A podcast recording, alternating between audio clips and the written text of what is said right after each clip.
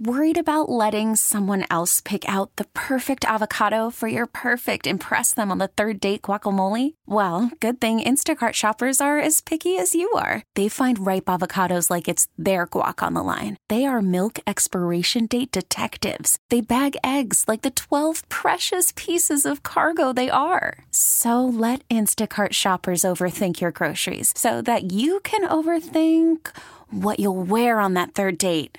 Download the Instacart app to get free delivery on your first three orders while supplies last. Minimum $10 per order, additional term supply. Yes, indeed, we are live. We're out here in our veranda at the Minnesota State Fair, our broadcast uh, center. Yeah, you can applaud. That's uh, quite yeah, all right. We like that. Good. Yeah, that's good. Yeah, we don't get applause in the studio. It's nothing like begging and pleading. Except for ourselves. we applaud ourselves. All right. Only on the back. It's good. It's good to see both uh, John and Julie uh, from the University of Minnesota. We we really are talking lawns and gardens, or gardens and lawns, if you prefer.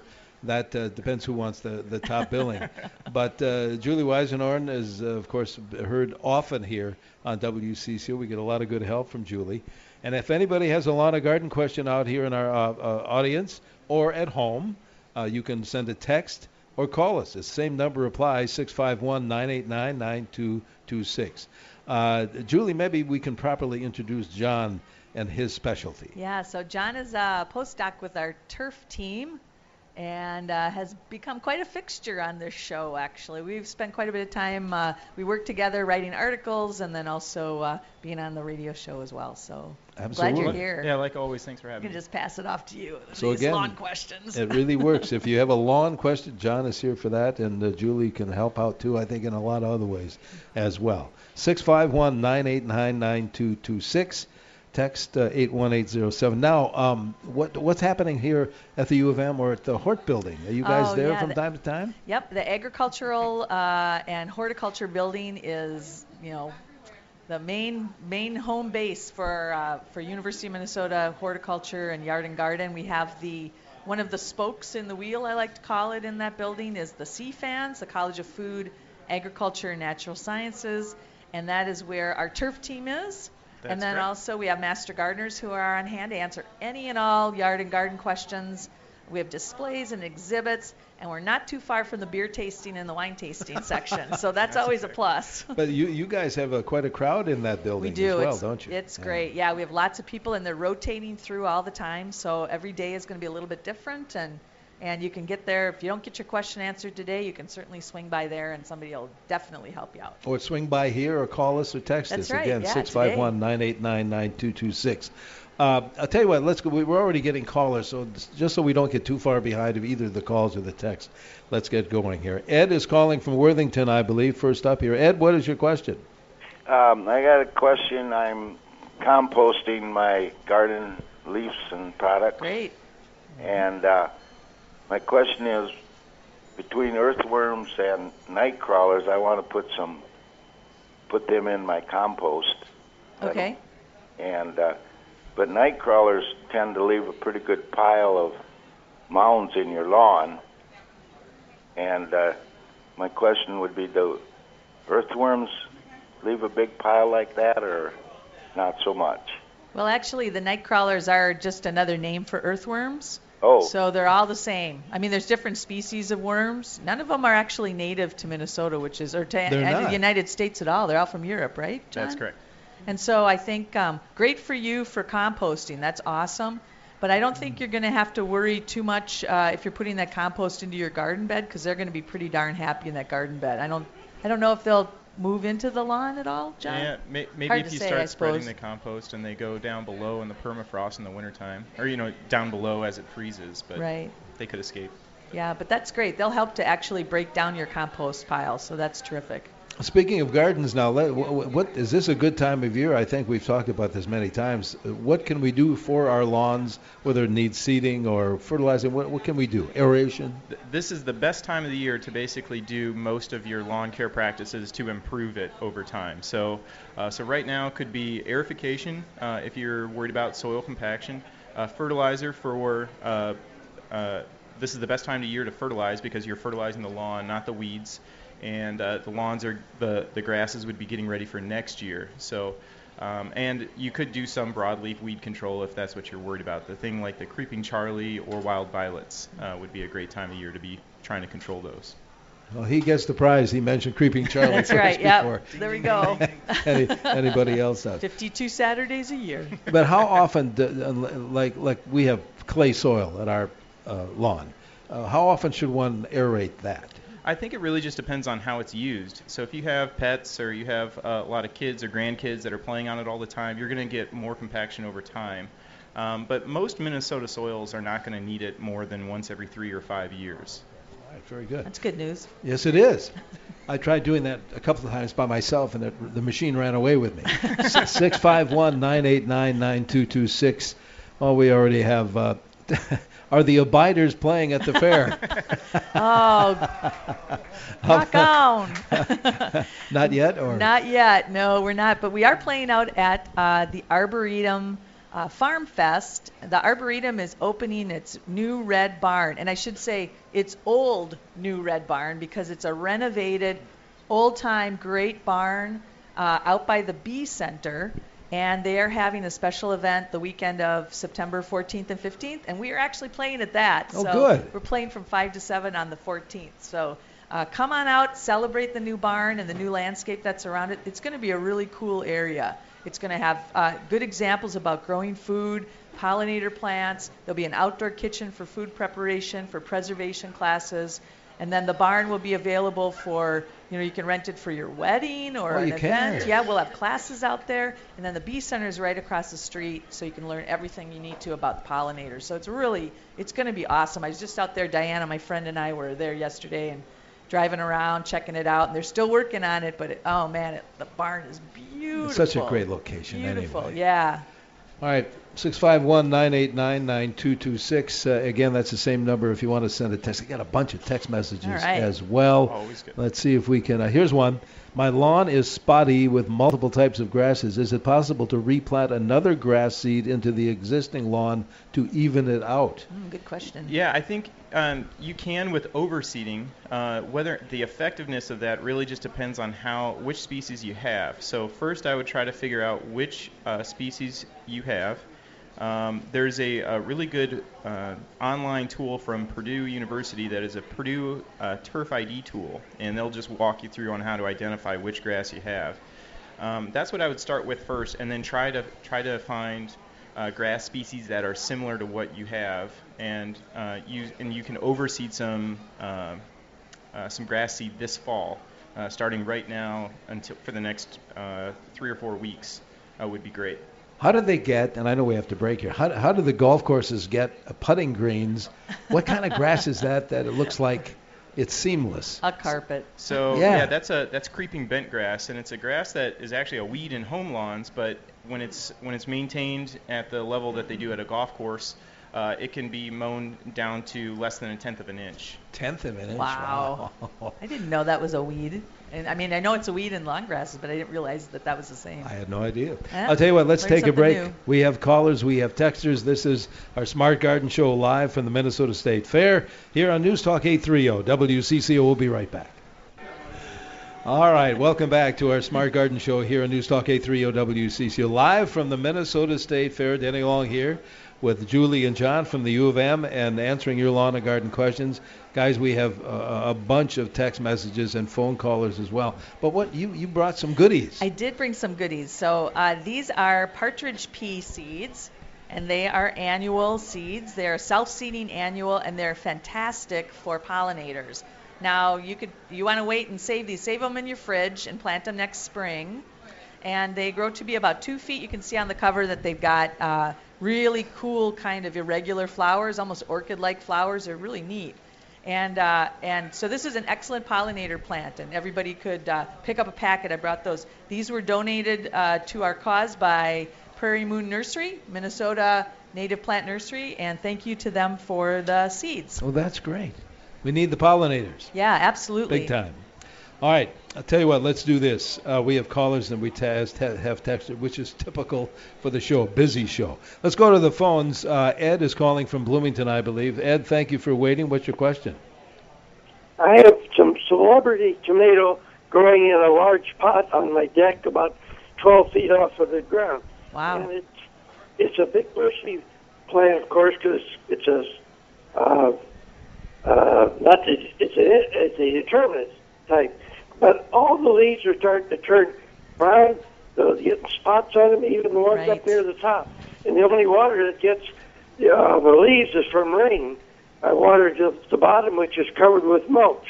Why is this plant uh, turning brown like that? So, celebrity is actually a fairly uh, rigorous tomato and a good one to grow. Um, but we have had an extremely wet and humid summer, really lots of rain. And, uh, and there are a number of different uh, diseases that tomatoes get. Um, septoria leaf spot is one, blossom end rot is another, uh, uh, early blight is another. And it sounds to me like your plant has either septoria leaf spot or an early blight, or could have a combination of both, actually. The problem with that is once you see the disease, there's really nothing you can do about it. Purchasing a disease resistant type of plant, a variety of plant, is a good uh, start to that. And also sterilizing all of your containers, your cages, everything that you have to support that plant are also really important to prevent those pathogens from carrying over from year to year. So once you've seen that, there's nothing to do about it except uh, it's not going to really affect your tomatoes. It's still going to produce, but the plant's not going to look very good, and people get really concerned about that. So um, I would say pick the tomatoes, and then next year when you're looking for tomatoes, choose a disease-resistant variety. Celebrity is pretty good, but we've had a really unusual year. And be sure to sterilize. Use a 10% bleach solution. Wipe down your cages, your stakes, your pots, and also one last thing: don't reuse the soil from year to year on tomatoes or peppers or any of those nightshade families, because those those uh, soil-borne pathogens, those little um, diseases can retain and stay in that soil from year to year. So you want to use fresh, sterile soil every year. All right, very good. 651 989 9226. That's the same number for a text besides the phone calls. Use that same number for your text messages, and we have many of them. Uh, amaryllis leafed but no flower. Put outdoors. Brought in this week. Bulb got smaller with many smaller bulbs. Will it flower later this year, do you think? Uh, hard to say, but if it was outside and it uh, was in the sunshine and it got a lot of good uh, energy, uh, built that up, then hopefully it's put that energy into the bulbs. Sounds like you've got some little sports uh, that are shooting off the side of those. You can pick those off. You can repot it if you want. Uh, and you can uh, repot those too. They're very small. It'll take a long time for them to grow, but that's how they're propagated. Okay. Let's go to Sioux Falls. I think Steve has been waiting there. Thank you, Steve. Are you still with us there? You're welcome. I have a, a real nice hydrangea. The only problem is it hasn't bloomed for a few years. Any Okay. suggestions? Uh, what do you know what type it is? No, I don't. But it's only about three feet by three feet, something like that. It's not the real big ones. I have uh, several of those. Okay. The one hydrangea that people uh, often complain that doesn't rebloom is called an endless summer. And it's a popular hydrangea. It came on the scene about, oh, I want to say about eight years ago, maybe. And it is uh, known for being able to uh, being able to be turned blue by adding aluminum sulfate to our soil, and that's one of its main features. It was also touted as being uh, as flowering on new and existing wood, which also uh, was another feature that people liked. The problem with it is that it's just not really lived up to its um, up to its name, and it's uh, kind of difficult to get it to rebloom for Minnesotans. So uh, it may be after if you've tried it for a number of years, it might be time to try a different hydrangea. There are so many awesome hydrangeas on the market, and uh, and you might want to look for a, a hydrangea paniculata. That's a panicle hydrangea. It's a little, it's a different species, but really a robust bloomer. And there's a lot of different cultivars that you can choose from. So go to your local garden center, look around, see what you like. Also, you can visit the Arboretum hydrangea trials out on the Three Mile Drive, and they are fantastic right now. They're absolutely beautiful. And you can look around there and see which hydrangea kind of strikes your fancy. Do you guys know, and I, I think I was ta- having a sample at a grocery store the other day, what's that new uh, apple? Is it the Kiss? First Kiss First Kiss. came out a, about a year ago or a year and a half ago. Okay, and uh, I had a taste of it. It was pretty good. Yeah? Uh, but a, a texter wants to know, and maybe you don't know this, Uh, where is it here? What are the two types of apples that were used to create that apple? Do you guys know that? Well, I'm gonna. I'm, I I don't know actually the parentage of that. I know for SweeTango, which is another popular kind of a pineapple flavored, that uh, that's a grandchild of the Honeycrisp, which is our state apple, by the way. Oh, it is. That's right. yes, it is. And uh, and I'm not sure about the first kiss though. That's that's a good question. You could probably look on the extension site and it might tell you that under All our apples. Very good. Let's take a quick break. We have another half hour of the show to go, inviting our listeners to lawn and garden question or send a text, same number, 651 989 9226. Julie. Julie likes that sound of BB King, for sure. All right. We're talking lawns and gardens as we always do this hour. This time, of course, we're at the Minnesota State Fair at our CCO Radio broadcast booth. And a lot of good folks have uh, joined us out here. And if you have a question, you can call it in, come up to the, our veranda, uh, or text it in 651 989 9226. You know, we were talking about apples, and you guys uh, wanted to mention something about the State Fair. Yeah, absolutely. So in the horticulture building, uh, there are uh, currently several University of Minnesota apple uh, varieties that are on display or for purchase. So if you do have specific questions about those apples, or if you want to try That's the latest and greatest, try them there. Yeah. So the question with the first kiss apple, they can. I'm sure they can tell them where the parentage came I bet from. they could, sure. And again, where's that? Where they can find that? In the. Ag horticulture building. Very good. All right, back to the uh, phones. Diane, I think, is calling from St. Paul, I believe. Diane, are you with us? Yes, good morning. Morning. Good morning. I have a question about my tomatoes. I'm growing Early Girl and a cherry variety and Better Boys, and for some reason, my Early Girls seem to be the most uh, affected.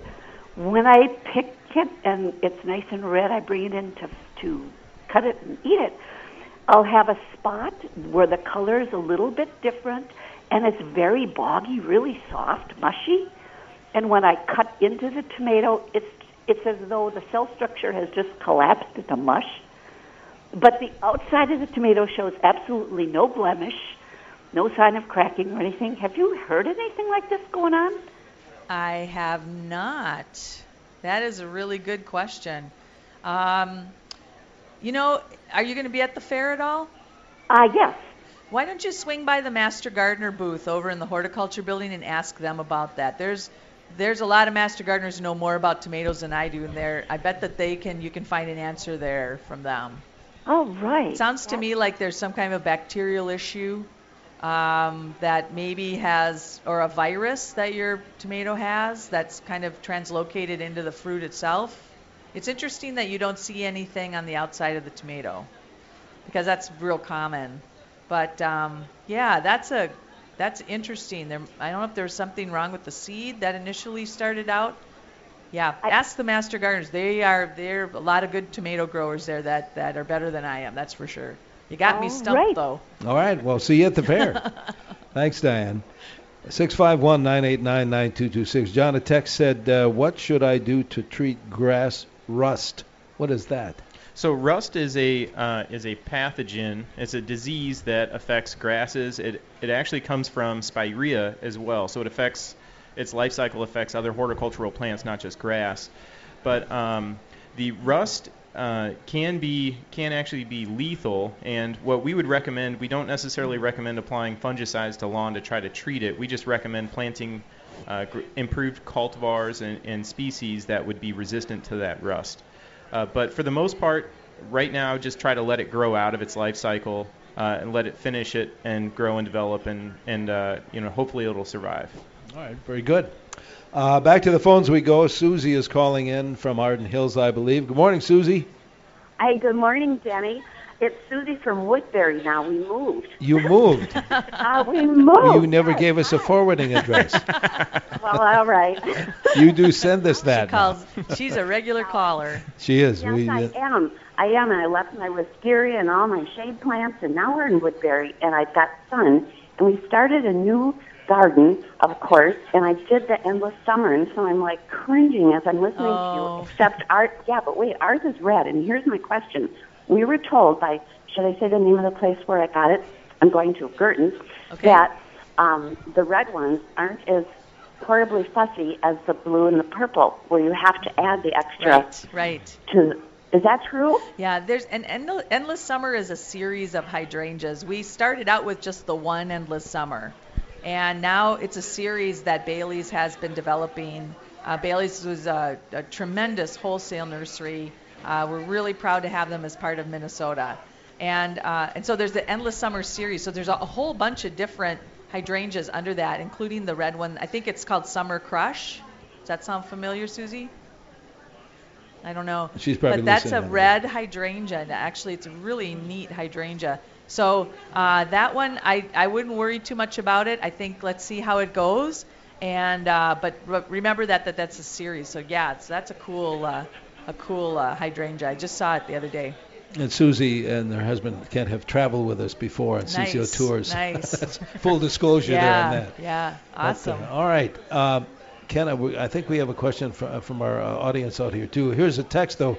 Can I move a milkweed plant or trim to save it, and when? Uh, you could trim it down if you're going to save it. It sounds to me like you're going to be doing some some work or something. But milkweed are really tough to move because they have very long tap roots.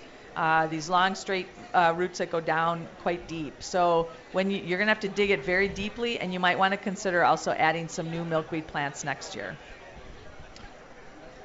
And your que- what's your first name? Larry, All right, Larry, what's your question? uh, my question is we're reseeding our backyard. This is a question to the grass guru.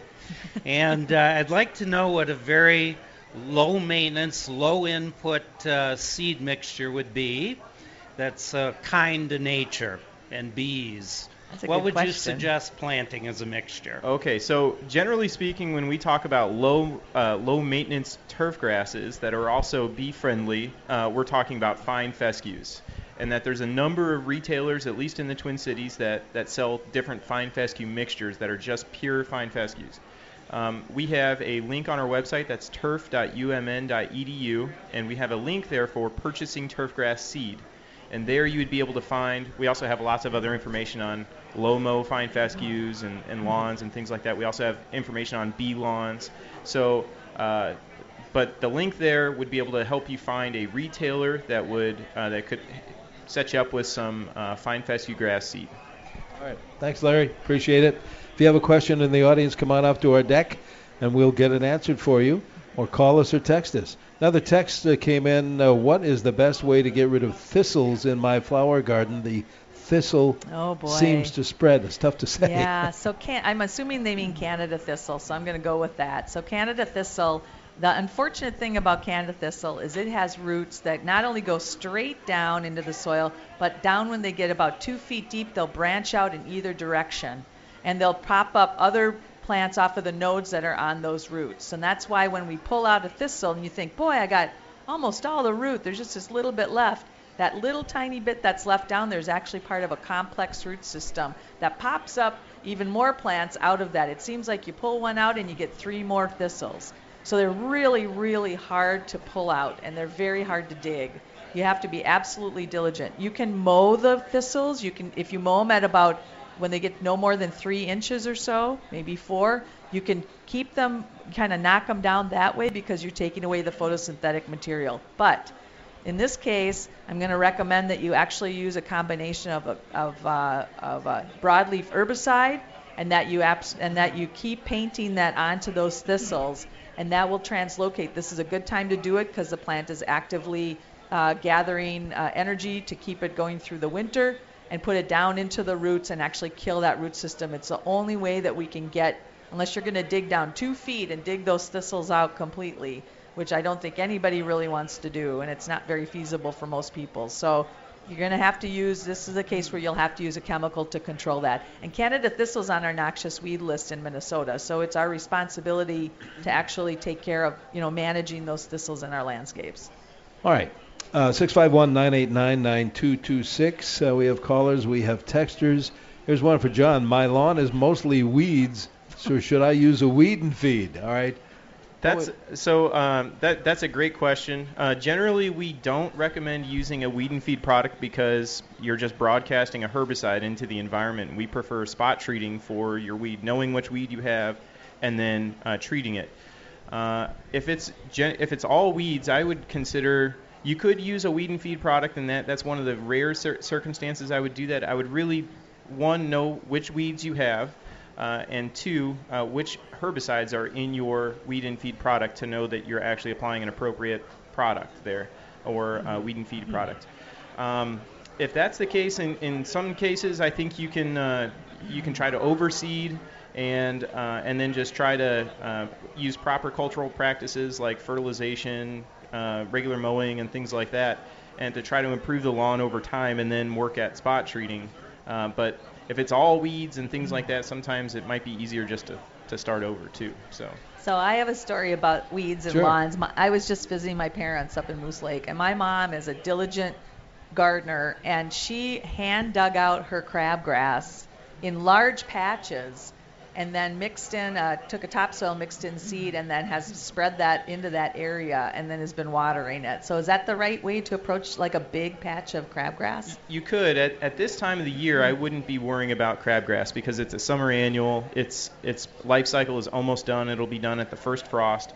Um, so I would just be focusing on fertilization at this point. But if you have a lot of crabgrass in the summertime, you can try to do that. But one of the problems with crabgrass is it'll germinate throughout the whole summer. Because of all those seeds. Yeah, the, and the seeds, as soon as they get sunlight, they get moisture, they're going Mhm. to germinate. And just because you rip up mature crabgrass plants, you may just get seedlings to, to regerminate Yeah. right she, in that same she spot. She did get to it before it seeded, so that was good. The labor For of the love seed for heads. your yeah. mom. Yeah.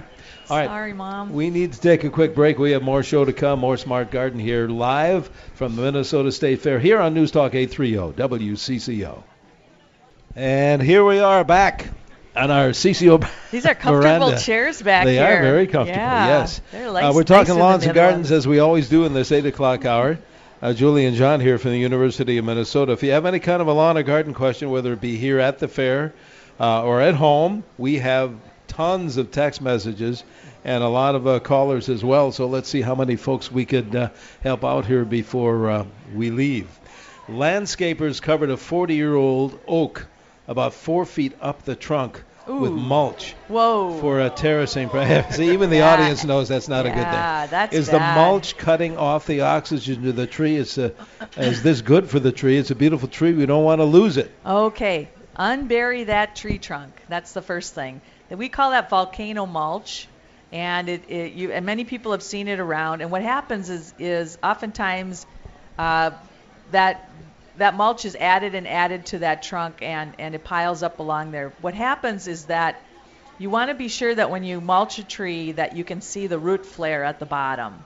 So that means mulching and then pulling it away from the tree so that you see that good, those big main roots there.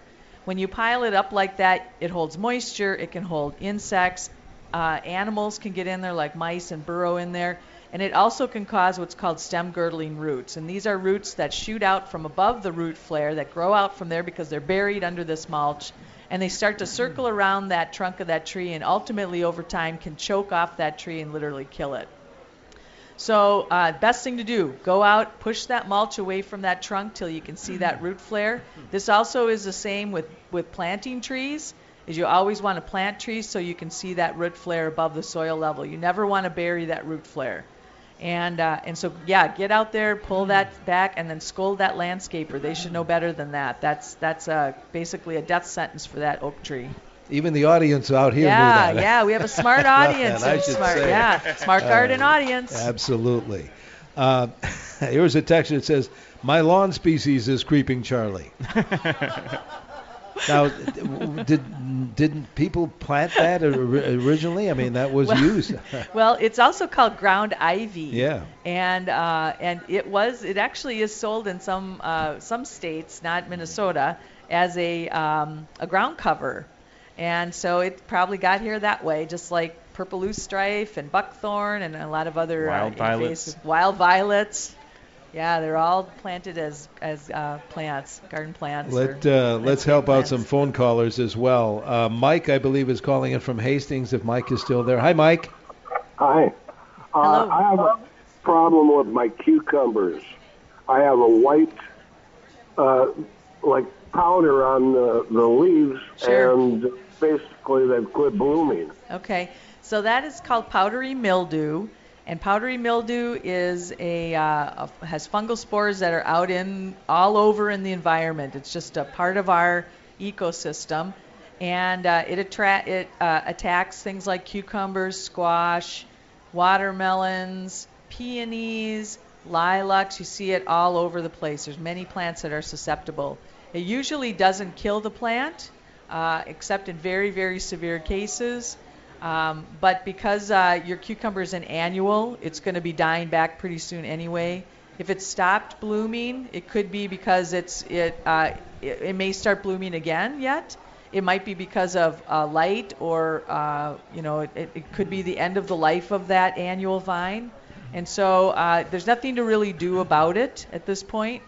And uh, in some cases with perennials, people will spray a fungicide, but it's really a, kind of a useless extra effort. And so I'm sorry I don't have a better answer for you at this point, but it's it's something you just have to tolerate. Here is a text, I think, for John. Uh, it says, I have a section of my lawn that is different from the rest. It's very fine grass and thick, not very comfortable to walk or sit, and it's uh, clumpy. Can I just Roundup it and, and reseed this fall? Yeah, you could do that. If it's very clumpy, that kind of sounds like it, and if it's rough, it sounds like it might be tall fescue. Uh, so um, sometimes you can actually transition a lawn with overseeding and just try to improve that stand by just broadcasting seed over the top of that surface. But if uh, if it is tall fescue, sometimes one of the best ways to do that is just to, to kill off that existing area and plant something else because the tall fescue is very vigorous and it'll it'll survive most Okay. things. Uh, back to the phones we go. Gary is calling from Andover, Minnesota. Gary, you're on CCO. Good morning.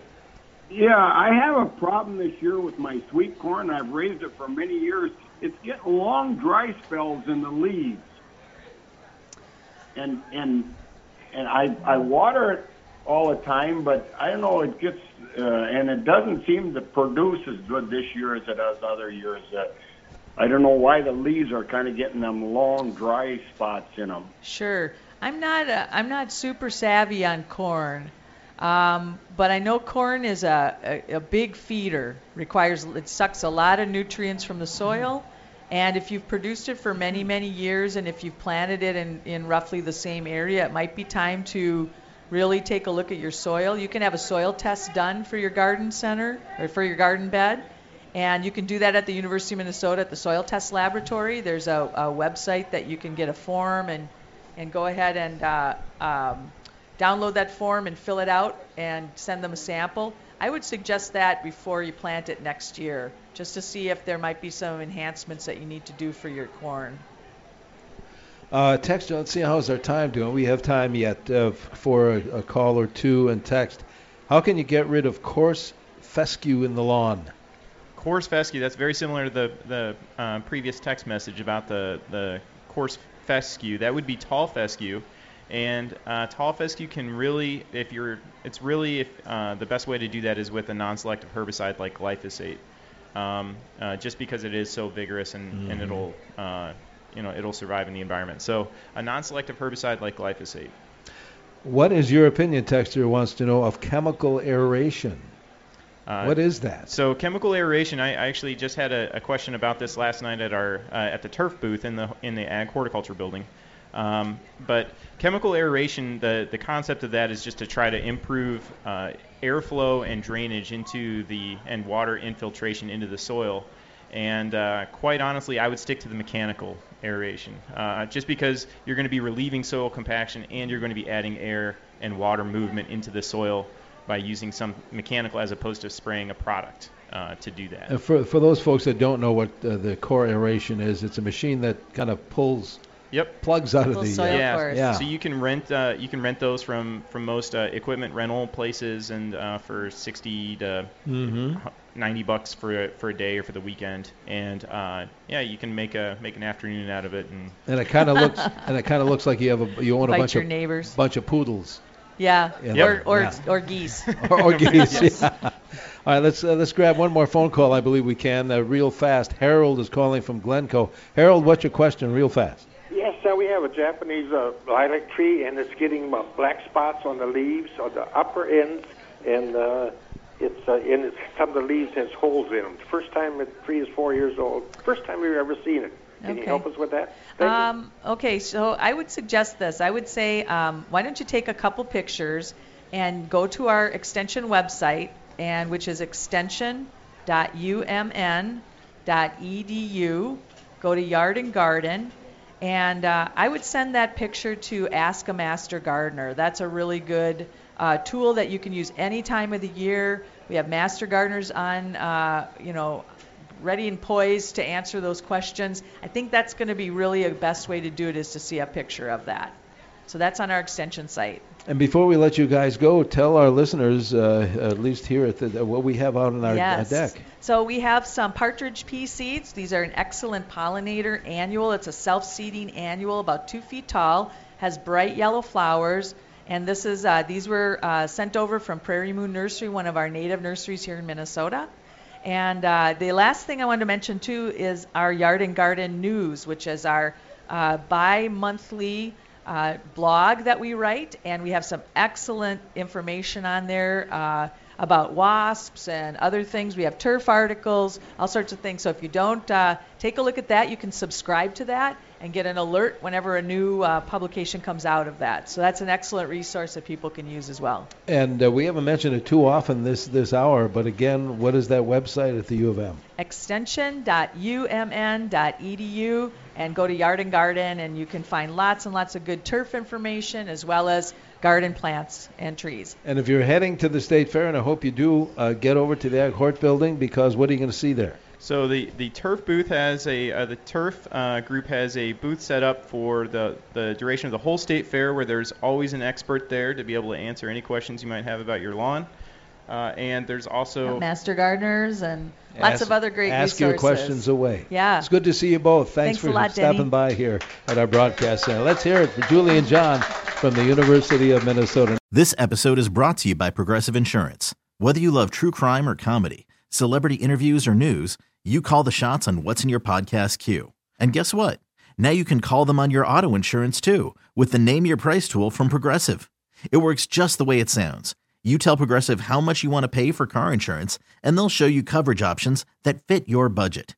Get your quote today at progressive.com to join the over 28 million drivers who trust Progressive. Progressive Casualty Insurance Company and Affiliates. Price and coverage match limited by state law.